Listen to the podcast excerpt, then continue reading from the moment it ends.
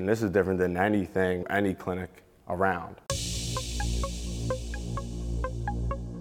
Workouts that are tailored for her, and that really makes a difference. Really personal. I've gotten way more mobile, stronger, flexible. Just everything just improves me to the next level. Welcome to the On Cue Performance Therapy Podcast, where we push sports performance and physical therapy to its apex. We change the game by bringing together the brightest minds in the field to offer best practices and question how things are done today. I'm your host, Mike Quintons, physical therapist and expert in sports orthopedics. I'm living my dream and open a clinic that unites all elements of sports medicine under one roof to drive recovery and performance outcomes. What's happening, Performance Therapy Nation? This is Mike Quintons, your host of the On Cue Performance Therapy Podcast. Today we are joined by none other than my brother, Chris Quintons, Coach Chris Quintons. Chris is the head baseball coach of the Sun Valley High School Vanguards, as well as the defensive assistant coach for the football team at Sun Valley High School. Today, we will be getting into philosophies and coaching of millennials, coaching Gen Z, uh, and and everything in between. Uh, Coach Q is also a uh, teacher, so uh, Mr. Q in the classroom. So he'll be offering some insight on that too. So this will be a really cool perspective, not only because uh, he's my brother, but because he, you know, he's uh, he's a student of the game, so to speak. So it's it's um, no surprise there. He's been very successful in in the amount of years he's been coaching and teaching, and uh, sky's the limit. So I'm I'm honored to have you on. Uh, this is exciting. I know I've been bugging you for a little bit about it, and it's baseball season, so I snuck you in here on a Sunday morning. It's all uh, good. I'm happy to be on. Uh, but before we get ahead of ourselves, I'd like to thank the listeners for subscribing and leaving five star reviews. The five seconds it takes to scroll down to the bottom of the screen and hit the five star button can only help us get more listeners like you uh, with the same interest in sports medicine. So thank you for that. That means a lot to me. That's you, know, you guys are the motivation be, for wh- who I bring on and what we discuss. Um, so here's my little my little UFC pitch. I'm going to try. Chris Chris and I are UFC fans. So, uh, ladies and gentlemen, this is the main event. And now, for all subscribers and sports medicine fans listening around the world, this is the moment you have all been truly waiting for the main event. Live from PTW Newtown Square, it's time. Let's hear some noise. what do you think? I think it's pretty good. Crowd's going wild. I'll take I have it. Goosebumps. I, I like that. Yeah, right. Me too. Uh, aside from being my kid brother, Coach Quintons has a background in all sports, having played baseball and football throughout high school. He's also a teacher at Sun Valley High School, like I mentioned before, located in beautiful Aston, PA, just south of Philadelphia. Coach Quintons has uh, was a standout high school football player at Penncrest High School, named All Central and All Delaware County as a senior. He played his senior season with a torn ACL, which limited his ability to play in college. He has coached 20 plus all league athletes, three all county athletes, and two all state athletes, and is uh, five, seven years.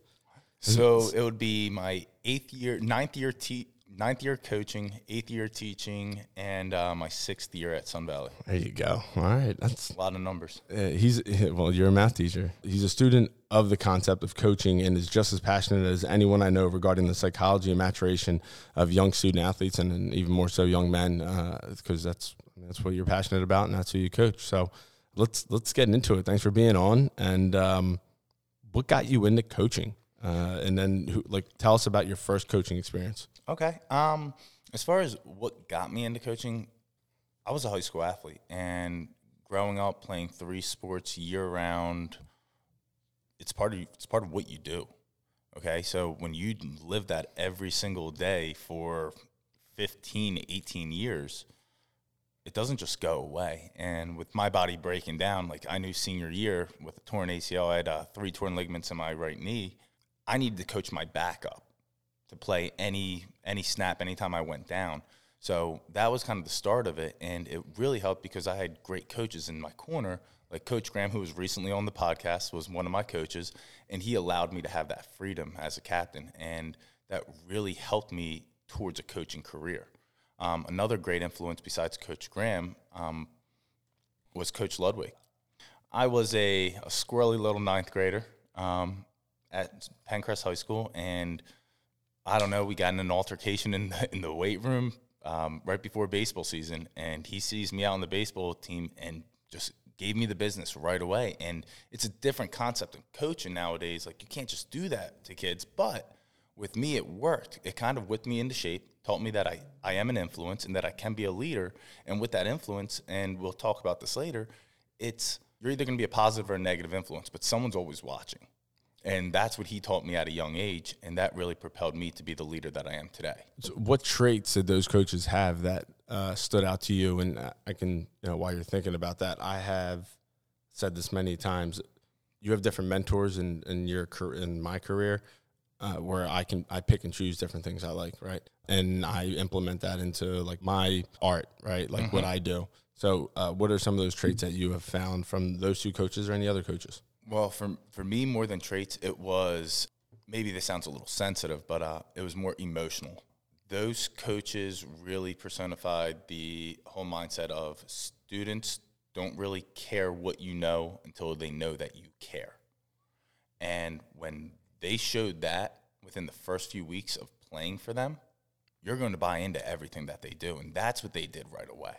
And and that's that's different um, than some things I've I've heard in the past. But caring is is I feel like always a common theme, right? Like like so a lot of coaches will describe at least you know probably more often in personal conversations than on the podcast techniques and philosophies they use.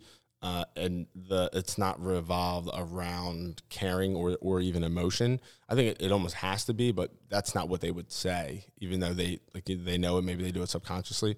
Nonetheless, I, I think that's a huge point uh, especially as we get into we'll get into this the millennial versus you know Gen Z techniques. You know, softness of Gen Z and, and millennials have plenty. Of They're of, not soft; they're just different. I know, right? And I'm with you. I agree with that. But that's that that's a the generalization that you know that that we'll hear uh, about Gen Z. So, w- tell me about some of the philosophies uh, that you follow res- with respect to coaching and teaching.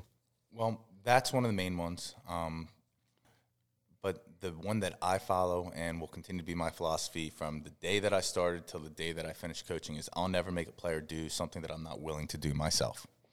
Okay? I will never make a kid do anything that I wouldn't be willing to do myself. If I'm going to tell a kid to condition, I should be conditioned as a coach. If I'm going to tell a kid to stick to his studies, he needs to see me in the classroom working. Okay? It's little things like that. If I'm going to tell a kid not to be a knucklehead on the weekends, I can't go out and be a knucklehead on the weekends either. Okay, I need to be the face of the team. I need to be in the community. Kids need to see that and being going back to being that positive influence. Okay, no matter what I do and no matter what I say, it matters. Everything that you say matters to these kids. I was at a directors summit this past. I was a couple days ago on Friday, and it was all on Zoom, unfortunately. But it's about a lot of it's about leadership because all the directors and the directors, so it's it's uh, they're all leaders and and it's um fine, you know sharpening that that sword so to speak is is kind of what we touch on. And they harped on some you know the, the CEO and COO a lot, of the higher ups harped on leading by example. Telling someone to call their you know patients that aren't scheduled is is that's yeah that's best practice but are you doing it? And if you're not doing it and you're asking someone else to do it you know what does that say about you? Uh, so so I agree. You got you got to walk the walk too uh, yeah, I remember writing that down and starring it on both sides because I mean I think it's reality that at least in a clinic environment that I'm not going to be able to do all the things that I'm asking my staff to do. Right? For example, um, like vacuum. I'm just looking at the turf in here, vacuuming the turf. Like I'm kind of running around. I got a lot of things to do. Um, treating patients and so forth. It doesn't come to mind like I should vacuum the turf. Usually, I'll you know ask if someone's got a couple minutes that they do that. Um, but that's something that you know if they see me vacuuming the turf or folding towels, I think that speaks volumes uh, above and beyond what I would ask them to do. And they'll come up to you when you're vacuuming. They'll know how much you do, and they'll say, "Oh, I'll vacuum that." Um, it's as simple as coaching baseball. Yesterday, we're leaving a game, and I'm carrying a bucket of baseballs, and a freshman comes running from the parking lot. Coach Q, I got this for you. They see it. Okay, when I get there early, I'm taking out, I'm opening the closet, I'm taking out the baseballs, I'm taking out the bases. It gets kids to come out of their cars to go do that. They know it's their job. I can tell them a thousand times it's their job, but they're not going to do it unless they see you do it first. And that's leading by example. You and I have spoken uh, many times about um, philosophies of coaching and what you're trying to do to get these kids to come together as a unit, right? Especially at the high school level, talent is is huge, team unity and bonding is probably like when even when it comes to winning and losing, it's Number one, it's essential. Okay, so tell me about it. Tell me, tell me some, uh, some of the, uh, just give me details on it. So, um, first thing that I do as a coach is I have leadership meetings every week. Um, and we, we've kind of strayed away from it this year just because of COVID and going through Zoom. But in years past, they would come to my classroom every Tuesday and Thursday for 30 minutes, and we would go over Jeff Janssen's leadership manual. Um, I believe it's called the Captain's Leadership Manual and there's a book on it. There's a PDF on it. Um, I can send it your way if you'd like to see it, and it just goes through all of these different vantage points of being a leader. And the one thing that I think is truly important is your body language. So, are you in the green? Are you in the yellow? Or are you in the red? Green is I'm ready to go. I'm fully focused. I'm in. Yellow is I'm still dwelling a little bit on the past, and we've all seen the red. The player whose body language is awful, arms in the air, flailing, walking off to the side. You can see him red in the face. You can see the steam coming off out of his ears. So, how to control that and how to take that deep breath. And it's as simple as calling time out and saying, My shoe's untied, and just tying up your shoe. If you're on a baseball field, knock off your hat, walk and go pick it up. Look, look at The catcher calls timeout, goes talks to the pitcher You, look, gives my second baseman an opportunity to go talk to my right fielder who might have missed the ball. Like little things like that go a long way. awareness, right? And and then knowing how you can kind of cheat the rules a little bit, so you can call time. I, I, I appreciate that tip, Coach. Uh, we don't cheat the rules; we manipulate them. Okay, I- I- that might even be worse. Um, but uh, no, I mean, I think your point your point is is is well taken there, well received. So I want to know about the manual. Um, so give me some more on that. How do you know if you're in the green? So a self evaluation. Self evaluation, and that's one of the first things you do in the manual is, and it's it's with anything in education, having a pre-test, okay, learning, having a post-test. So they come in and they're, I want to say there's 50 categories, and they have to rate themselves one through five on each of these categories, and how good of a leader you are, are you? And it's not just a vocal leader, but a leader by example. So it gives you both, um, and it splits it in half. So you can see: are you a better leader by example, or are you a vocal leader, and are you a great leader altogether? Then it moves on to characteristics of a leader. It has quotes from great leaders like Larry Bird, Michael Jordan, um, John Wooden's in it. Yeah, oh, I love John He almost has to be in it. and they they talk about how to be an exceptional leader every single day and going through and having our kids collaborate and we talked about this in the past with fortune 500 companies are looking for students to collaborate kids to collaborate so i can't just be introverted with my own thoughts and feelings all the time i need to be able to portray that to the people around me so that we can work together and grouping my students my student athletes especially with people who do not have the same personality type is beneficial. Grouping them with the same personality type is beneficial to knowing who you are. Grouping with people of different personalities allows you to have a better understanding of who they are and how you guys can work together with your personality types, what your strengths and their weaknesses are, what their strengths, what your weaknesses are, and now we're working together as a team. Yeah, self awareness and then and then external awareness uh, of of others is super important, and it seems like that kind of br- it forces them to bring that out. Um, so there's I- identification of the type of leader or potential of the type of leader you you are. There's uh, self reflection uh, and a baseline. It seems like, and then you continue to fill that out and work towards where you're in the the red or the yellow, aiming to get into the green. That's right. That's cool, man. So it's uh, is there a schedule associated with it? Like how do, how do you do that? So there are chapters. Okay. So uh, I have to go back. I believe it's a ten chapter book. I've been doing this for years, so um, I should know that. But with that being said, every lesson is different, and at the same time, you can't have. We have thirty one players on the baseball team. I can't have thirty one leaders. Okay, we have to be learn how to be a great follower before we can be a leader, and then you'll, with enough practice, you'll have your chance to lead. Yeah, lead, lead. The word leader is is interesting to me in so many ways because everyone can be a leader in their own way and at in varying levels or varying degrees. And uh, we, uh, we have a, a younger PT, and usually I don't. I hate to say this, but I, I usually don't hire new grads. We have one that's a newer grad. He's been out for like a little less than a year. And I, I asked him the other day because I've you know I've since moved on to Ardmore and I'm so overseeing you know the Newtown Square Clinic and I, I asked him the other week I wanted him to because he was stepping up and he was doing more but I like the void of me leaving uh, you know has to be filled in one way or another and it's it is what it is but I asked him I want you to think of ways you can be a leader in the clinic and I want you to report back to me just it's a mini assignment That's it. three things. And and it's interesting. His response initially was like he had called me and he said like like I can't do anything that you like you did. Like I, I don't have all like physicians' phone numbers or email addresses. He's not you. He doesn't have to. And I said that to him. I was like, no, no, no, no, no. You're you're you're missing this, dude. You're missing this. It's not. I'm not asking you to be me or do what I did. I'm I'm asking you to like, for example, if someone leaves a hot pack on a chair because whatever they're they're treating and they take the hot pack, they leave it on the chair, and you're walking past, pick it up and take it back, like little things like that. And to me, that is a you follower, leader, whatever. But people see that, other PTs see that, staff members see that, and they're like, ah, look at Nick stepping up, you know. And so uh, to me, that's It's important. that simple. Look at Nick stepping up. Look what he's doing right, and they're gonna want that kid to work for them. Um, and the same thing happens in a school district. Like in my building, the principal's in charge. He's the leader. Then there's a head of the math department. He's the leader of the math department. But in my classroom, okay, I might not be the leader, okay, in quotes, of the school, but in my classroom, I am that leader.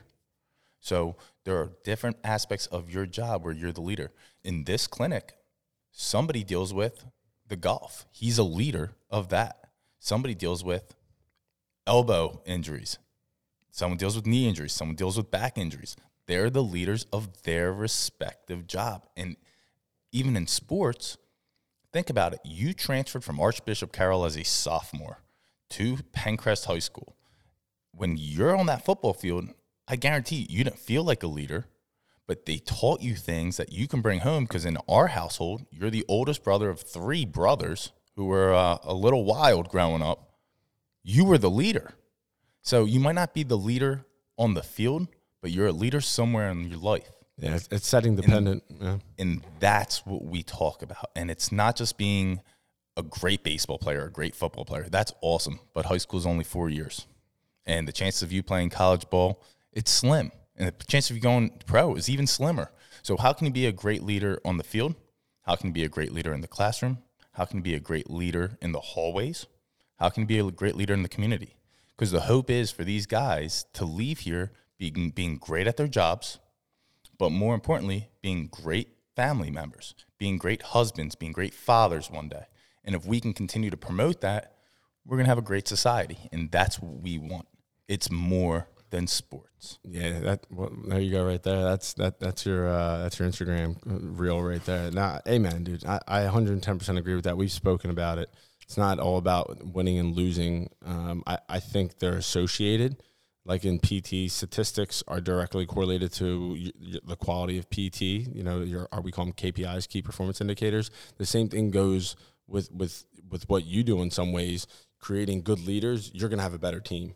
Right? Yes. Like that team is going to be better. Uh, and it's not just how well they feel ground balls, it's the discipline that they're going to take 50 ground balls today and they're going to be better because of it because there's discipline and accountability associated with that. So um, that's a very small example, but amen. Uh, makes perfect sense. Uh, any other team bonding things that you do with the team that stand out? Yeah, yeah. Um, one thing I did this year, and I absolutely loved it. Um, we had we had tryouts, and three days later, after tryouts, we were going to have our first scrimmage. Um, how do you get all your plays in in three days while evaluating talent and ninety minute practice sessions? Okay, that's incredibly trying on not only the coaching staff but the kids. So, especially when tensions are high. So, what I did was uh, I took a Sunday from 8 a.m. to 6 p.m. and we practice and we broke it down kind of like how we do in football with two a days. So, I allowed them to practice in the morning. And then after that was over, they had lunch together. Little things like that. And you got to see how the seniors, this is the first time they're all together. A lot of these kids are one sport athletes. So they haven't left their house in a year. So what did this is first week of March? What what do you do? So the seniors like to take naps on the turf. The juniors were hanging out with the sophomores. The freshmen, not knowing what to do, kept playing baseball. It's so weird. But you say, how's that team bonding? Well, the other kids recognize what each other are doing. By the second break, people were following the freshmen. Now the sophomores and juniors were playing baseball with the freshmen, whether it was just little games. It didn't matter. They were up and doing something instead of just sitting down, not knowing what to do. They've been in a pandemic for a year. They don't know how to act. But little things like that, team bonding, they get to see who's who and who can do what. Um, and right now, we're at a point where we have three freshmen up with varsity, three sophomores up with varsity, um, and a couple juniors, and they all worked well together with the seniors. And that's totally different than how you and I grew up, where there was a hierarchy, and the seniors you were afraid of. You did not want to talk to a senior. What they said goes, and it was kind of like a hazing thing. Now we're working on collaboration as a team and as one unit. And if we can continue to work as one team and one unit, we'll continue to be successful, not only on the diamond, but in life. Well, that is interesting. You mentioned the hierarchy, and I loved everything you just said. Uh, and it's got to be cool for you to sit back and kind of watch, you know, observe all that. And you're, I'm sure there's ten other things you got on your mind that you need to get done before, you know, the breaks up. But um, that's got to be pretty cool. Pretty cool to sit back and see that. And kudos to you for being aware enough to like, huh, I wonder what everyone's up to, and, and making those kind of observations. That's pretty neat. Well, that comes with planning. As, as a coach, like you have a plan, you're right. You're, you're thinking this, that, and all the other, and you've coached with me in the past, so you see how um, how anal I am with planning. Everything has to be perfect. Um, but with that being said, since since I have a plan already in place, I don't have to think about that on the fly. It, it allows me that time to observe my student athlete. It allows me that time to reflect on that observation. And when you're observing them, we're not commenting on this kid has no arm. He stinks. Like, no. Instead, we're saying, how can we put this kid in a better position to, suc- to succeed? Yeah. And you see it like this kid's a freshman. Of course, he's not going to have a ton of muscle. He's not going to have a huge arm. So, how can we help this kid out to be more successful? or, or not cause him any harm. Right? or not cause him harm. How can we um, put him in situations to be more successful? Uh, how can we coach him and talk about technique rather than talk about talent? Yeah, that is interesting because a lot of the times the focus is uh, what do I need to get out of this individual to help the betterment of the team, right? Yep. Uh, and a slightly different approach would be how do I maximize this individual's uh, potential and ability to get the to get the most out of that individual to better for the betterment of the team. That's the, that can be different philosophies uh, or very different approaches or results. And it goes back to observing and reflecting and having that time to do so. And it'll it'll make the most of an athlete. So, what what are the some of the things you see coaches doing wrong, uh, and what what could coaches uh, of youth organizations be doing better?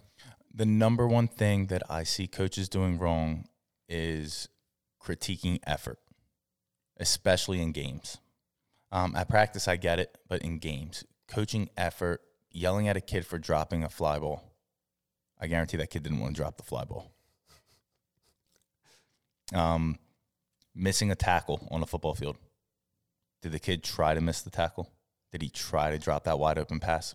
We're not. We're yelling at them for the wrong reasons. So little things like that. Um, coaches on the practice field being unprepared, not having a great plan, not scripting things out. Those are the things that are an, issue. And the last one, more than anything, especially with these Gen Z uh, student athletes, motivating them. Your job is to, ins- you're a coach, you're a teacher. Teachers are coaches, coaches are teachers. Okay? Whether your job is to be a teacher or not, like you are a teacher of students. Your job is to motivate and inspire. So if I'm embarrassing you, publicly shaming and embarrassing a student is the number one no-no. If you're going to embarrass a kid, take him take him to the side, okay, and talk to the student. If you embarrass them publicly, you better find a way to make them make amends by the end of that practice. Because the first thing a student's going to say right now is, "Screw you! I'm not playing for that guy." Everything you built that season has gone out the door the second you have publicly embarrassed that student. We we were we were um I don't say we were raised, but we saw we we saw exactly that when we were younger, and that was the way that you know That's the way it was. That's the way it was fifteen. 15 years ago. the baby boomers, I guess. I don't I don't know who what generation was coaching us. I, I'm not I don't keep up well with the Gen Z millennial Yeah. age stuff, but uh, t- to me it is relevant though because we were we coach a lot of coaches coach the way they were taught. Like we said before, Yep. right? You pull things from your mentors and and you incorporate it into into your body of work. But with that being said, we it, for us it was different. I remember getting yelled at all the t- it's college football. I mean, like spring games, getting yelled at. My there were uh, maybe 100, 500 people in the stands. Mom and dad were in the stands. I'm getting reamed out like there's no tomorrow. And and you come to accept that and you move on. I mean, that's I my my response wasn't. And, and maybe we're raised a little differently, but my response was never like "screw you, I'm not playing for you." It's, damn, I got to get that right next time. But it's a different time. So millennials, in my opinion, and I think you agree, have to adapt. And every generation has to do this, but has to adapt their their teaching approaches to Gen Z or to whoever they're coaching or Yes. teaching. Right? Yes, and like you said, um, you got to get that right next time, or I'm going to prove you wrong. Kids don't think that way anymore. That I'm going to prove you wrong. Um, they think when they get yelled at that they're a failure, um, and and that's it. So what's the way around it? What's the way around like it? how, how, how can I can As a it coach and a teacher, you are a fan. If a kid fails my a math test in my class, am I going to tell him he's stupid and he doesn't know math? No way. I'm going to teach him through those moments to make him a better math student with that specific content. Or I'm going to veer him in a direction where that student can be successful. So, in the end, as a coach, you need to realize that you're not just a coach and a teacher, you're also the biggest fan of this student. So instead of sitting there being a drill sergeant telling kid they have to do their up downs, they have to um, do these cone drills and barking at them the whole time, encourage. That's it. Encourage. Okay. And if you need to model it, show it yourself and allow for yourself to be embarrassed a little bit as a coach. I fell over a bucket of baseballs the other day trying to show a drill. Okay, kids laughed. Now they're loose again, and now we get back to playing. But you need to encourage and continue to motivate and inspire your players rather than put them down.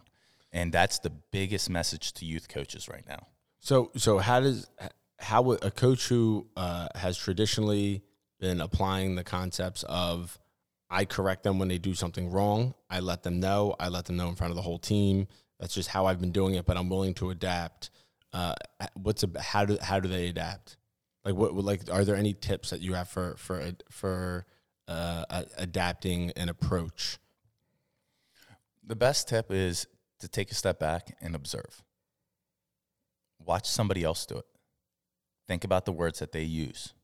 And that's it. And I'm not I'm not going to sit here and say the way that someone else is doing it is wrong. No.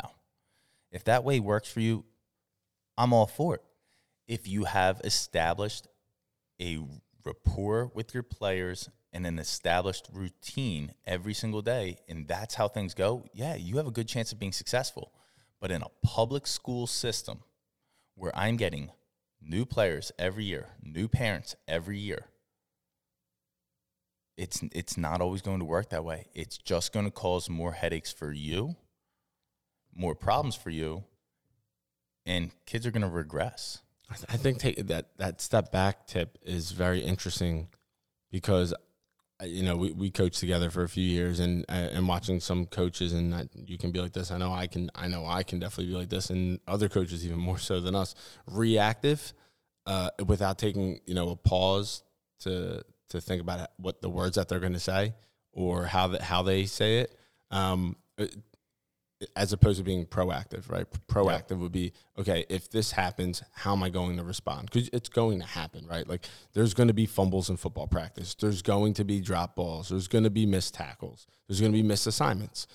Being proactive and thinking, okay, how do how would I coach, you know, John Smith on how to pull, you know, and kick and kick out that D tackle better because I know it's going to happen. He's not going to do it perfect. He's going to put his head on the wrong side, or he's you know he's going to stumble out of his stance, or way too forward on his hand. Whatever technical stuff, Um, how am I going to address that? And do I address it in front of others so they can learn uh, without embarrassing him, or do I just call him out so he feels bad? You know. I, so what I'm saying is we have to be proactive and prepared. Yes, yes, yes. Fair. I completely agree. How do you select your staff?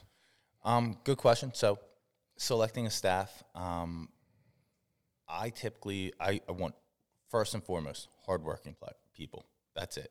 So, um, teachers are a great example because I know the people around me are very hardworking, um, and I can see it every day. But I want a hardworking individual. When it comes to football, are you going home and watching the film Friday nights after the game? Are you tagging the film Friday nights after the game? The second that the next film comes up Saturday morning, are you tagging things? Are you sending message in the group text talking about what we can do moving forward, or are you dwelling in the past? So um, we've all coached with those individuals um, who are hardworking. We've seen it in, on other staffs. So also networking and talking to other coaches will be beneficial. As far as picking a baseball staff, um, I just got it, it just helped me out. Um, when I took over the freshman baseball program at Penncrest, one of Coach Ludwig's assistant, Coach Ludwig was there, I don't know, maybe 30 years. Um, one of his assistants asked to come on, and he's been my assistant coach since. So he's coached me at Penncrest, he's coached me at Sun Valley since I started there, um, and he's been great, and he's an analytics guy through and through. The other assistant I had was, and I just got lucky. He also interviewed for the head coaching job, and the athletic director came up to me afterwards and was like, you have another guy in mind because he is so similar to you, and he's a community guy." So now I have someone who has the same philosophy as me, who works incredibly hard, works for the district, and runs our feeder program. So in turn, we're building a program with hardworking individuals at the top who are teaching those same um, those same characteristics to our younger coaches and younger players who will eventually play for us in the future. And that's what I'm looking for. How can we impact the school? How can we impact the community and get those students in the feeder programs to come to our public school? Yeah, that that's something that this area uh, is challenged with. Uh, I guess I don't know if I'd call it challenged, but the public schools are challenged with, uh, at least in the Philadelphia area, where you have I've spoken about this before. You have these private schools uh, in the area that are phenomenal schools. Yes, they are. and they put a lot of student. They place student athletes uh, at higher level uh, universities, uh, competition at least, um, compared to the public schools. I, at least that's the, that's a generalization. Not saying it's fair or right or wrong or indifferent, but uh, that's a generalization. So if your child has the opportunity to go to a private school where they're more likely to go Division One or have more resources to go Division One, then they're more likely to go there than they are to the local public school.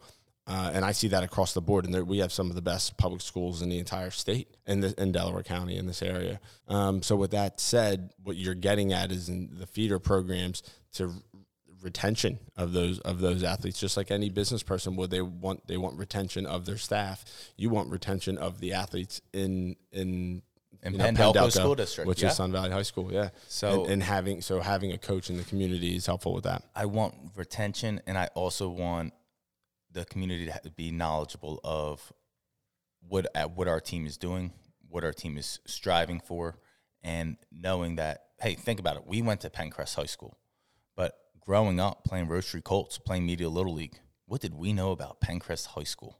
yeah nothing Nothing. We we were we went St. Mary Magdalene. We knew nothing. I want everybody to know about Sun Valley High School and what we have to offer and what our programs have to offer and how we can send students to secondary uh, higher higher education, secondary education to become better athletes, to play at top levels in top programs. Um, and we saw last year. We had a we had a wrestler who was a two-time state champion go to Virginia Tech, and he made nationals this year. Okay, that's a it's a public high school. He didn't have to go to Malvern Prep or Haverford School, which are phenomenal schools and phenomenal programs. But you can do that through a public school, but not everybody knows that. Um, his younger brother is going to Navy. Okay, same type of thing. Um, two-time state medalist, like going to Navy. You can do that at a public high school.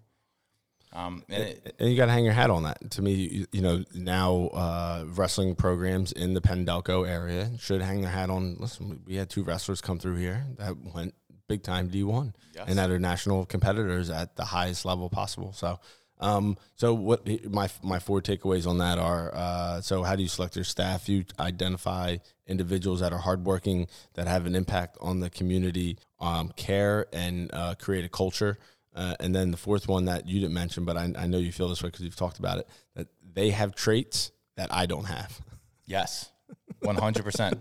And I talked about that with Coach Graham. Coach Graham is an analytics whiz, and I'm a math teacher. I like analytics. I love stat, but when you have a guy on your staff and that's all he's thinking about, while I'm thinking about making a plan and creating a culture, we're on the same page, but we're doing two different things, and I can trust him with that without overseeing his job. Yep. Amen. Amen. And and with that is having five coach Chris Quintonses on the coaching staff may not make that coaching staff better uh, as opposed to having coach Chris Quintons and then four other members around coach that do different things better than you do.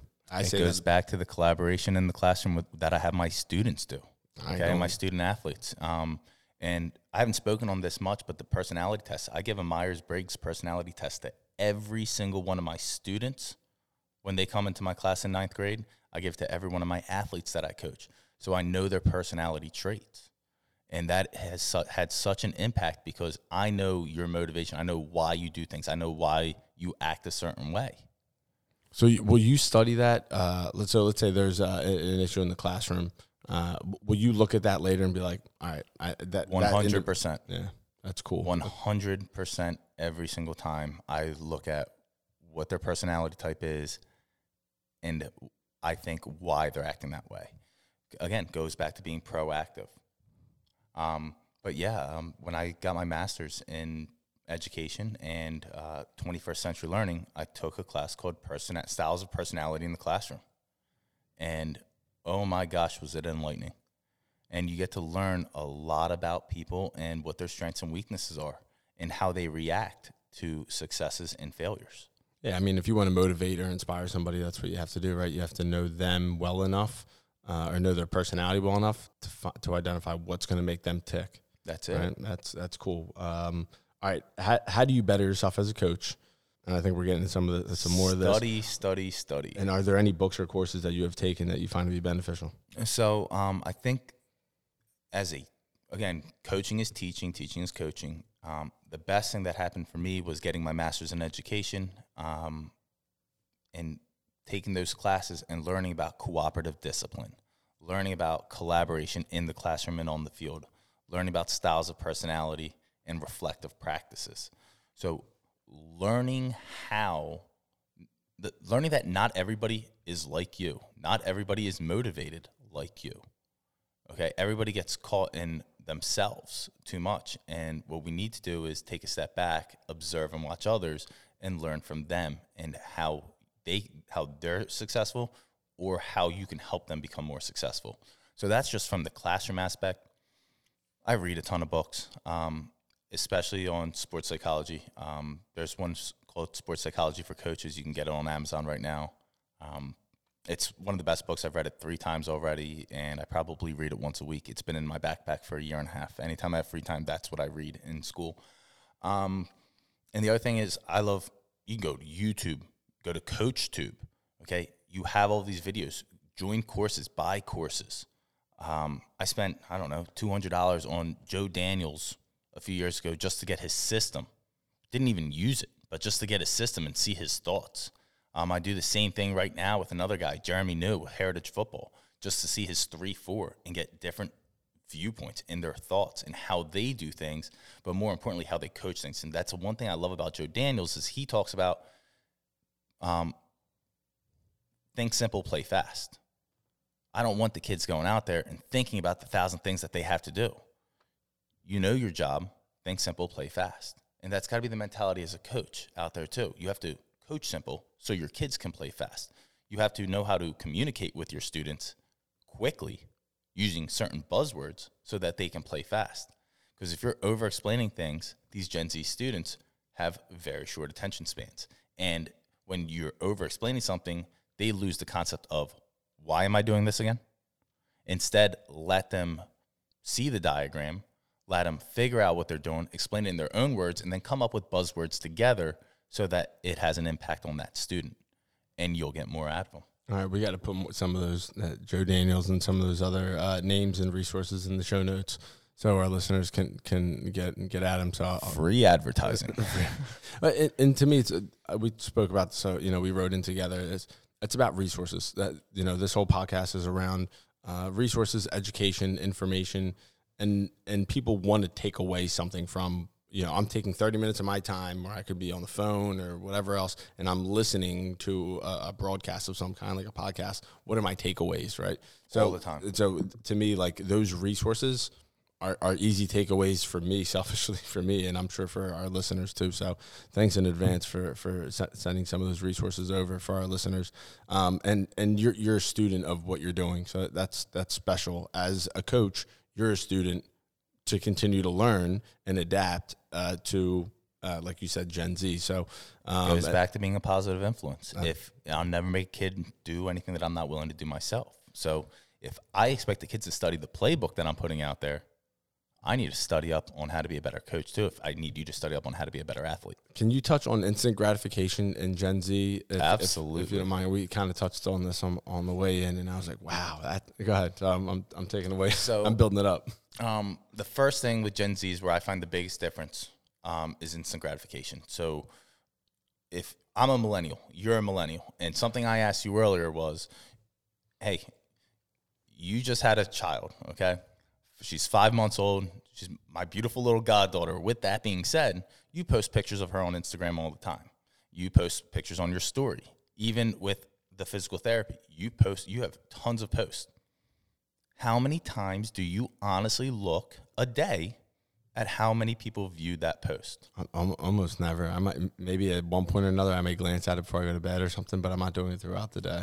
And- And I, really am not. And I, it's not. If I'd rather like like uh, if there's comments, I want to make sure I respond. So it's more like task oriented, not the, the personal gratification. And maybe I'm I'm a bad person for that. But No, no, you're not a bad person. Okay, you don't need that instant gratification. You're putting things out there for the benefit of everybody else.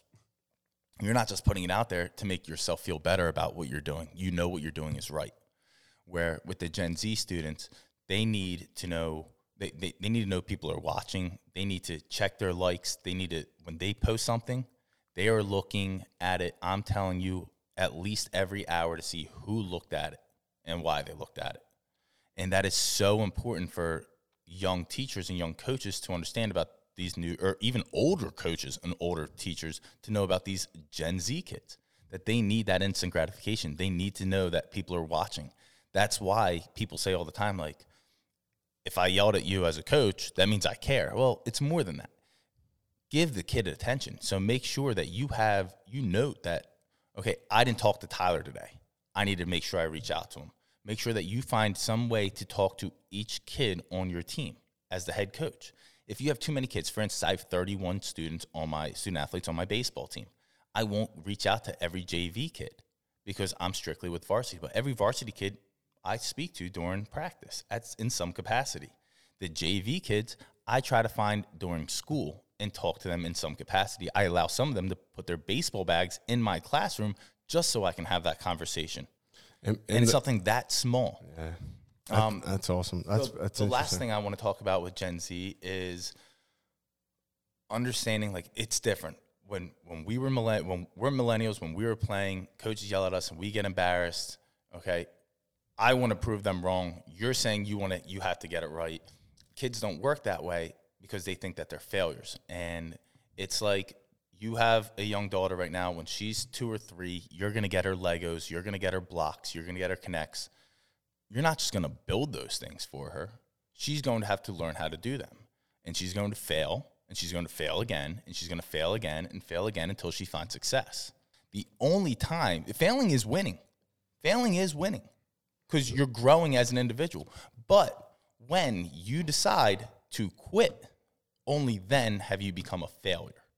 And I think that's happened too often with some of these Gen Z kids because they don't know that failing is working towards success.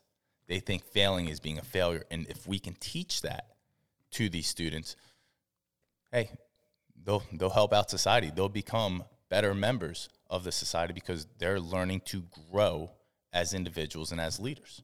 So, how do you offer instant gratification? Do you verbalize? Obviously, in communications, communication throughout the throughout the day.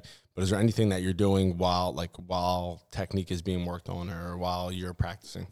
Yeah, absolutely. Pulling kids uh, to the side and just discussing what they're doing right. Okay, you don't have to harp on what they're doing wrong. Emphasize what they're doing right. They're going to focus on what they're doing right, and it will make up for anything that they made mistakes on. You don't always have to correct the mistakes. Okay. With that being said, just talking to a student saying, "You did a good job here." Okay, but be make sure that that is meaningful. You're not saying, "Hey, good job, good job, good job, good job, good job." Tell them why they did a good job. Okay, little things like that, and having that constant communication. When we're hitting infield, outfield practice, I'm not hitting the ball. My assistant coach is hitting the ball. I'll be walking in the outfield. I'll be walking towards second base. I'll be having conversations with guys, but conversations that are on task and helping them with their, that instant gratification, telling them that they did good in this situation. Great hands on that play. Okay, that's really going to help us getting out there. Okay, way to catch that on your front foot. You're going to min- minimize three steps to a runner because of that. That's going to help us get out. It's a game of inches. It's a game of timing. Like little things like that. They know that what they did not only was right, but why it was right, and that's what Gen Z kids need to hear. So, if they did something wrong, and you need, and you feel like you need to identify what they did wrong, how do you do that? By having that conversation instead of yelling it out and saying, perfect example, outfielder, okay? When you catch a ball in the outfield, your job is to get that ball in quickly, put it on a rope through your, uh, your relay man's head. Now, with that being said, there are some kids who come in and throw a ball so high that it could hit a rain cloud and uh, the skies are thundering down on you because of it. Am I going to tell a kid like that, you just hit a cloud, it's going to rain because you made that throw? No, you, you just go right over to the guy. Hey, watch how Vinny does it. Watch this throw. Watch how Icon does it. Watch this throw. See how he's on his front foot and how he's putting it right through his head. That gives us an opportunity to get the out at second base. Cut the ball off at home if it's on if it's offline. Okay. Yeah, you're you're, you're essentially asking them to participate in the learning process and to identify what the the, the solution to the problem is, so to speak. Right. In, in this case, throwing a ball on the rope through the cutoff guy, uh, and if it's over the you know if it, the cutoff guy doesn't need to catch it, then he lets it go. Then he lets it go. The catcher won't tell him to do anything. Right. just- But but, through. but nonetheless, you're saying, hey, watch that, watch how Vinny does it, and, and and you know, give me some feedback on what you think you could be doing better or different. So you're having them engage in the process. Absolutely. So, what's your goal as a coach? What's the end result that you want You want- in that practice? Yeah. And if the end result is just point. wins and losses, like you're doing it wrong. And hey, I want more wins. Every coach wants more wins. I get it. But we also want to build the complete athlete, but more than anything, the complete student. It's about relationships. Yep. You Build know? rapport day one. Yeah, it's all about relationships. And if you if you don't have a good relationship with your team, you're not going to get the results that, that, that you want most of the time, uh, in my opinion. Um, all right, quick five. After, you know, I think this is it. Here we Let's- go. All right. Favorite sport to coach: baseball, football. Football. Favorite sport to play: baseball, football. Football. One word that describes your coaching philosophy. Influence. One book uh, for a young coach. Sports psychology for coaches. One book for an experienced coach. I would say Jeff Janssen's leadership manual, um, or any of Jeff Janssen's books. Also, the um, any of the Jeff Janssen's books because they talk about leadership in a different aspect, and he continues to post on Twitter about it as well. So you have multiple resources within one guy. Yeah, it's uh, different platforms being used to con- you know connect with uh, coaches all over the place. Um, anything else you want to add uh, or or talk through? No, we're all set. This is cool. This is um this has been we've been talking about this for a while, so I'm excited to have you on. Uh, pleasure as always. And uh, how can our how can our listeners get in touch with you if they have questions or um, you know w- w- want to reach out? Awesome. Uh, if you guys want to get in touch with me, um, all of my, all of my, I don't even know Instagram, I guess my Instagram, Instagram, handle. my my hand, all my handles are the exact same at Coach Quintins. So if you want to email me, it's Coach Quintins at gmail.com. My Instagram is at Coach Quintins. My Twitter is at Coach Quintins. Okay, feel free to reach out to me on any of those. Um, feel free to follow. Most of those, the only thing I do as far as posting is I post to celebrate either my athletes or my students or somebody within our school.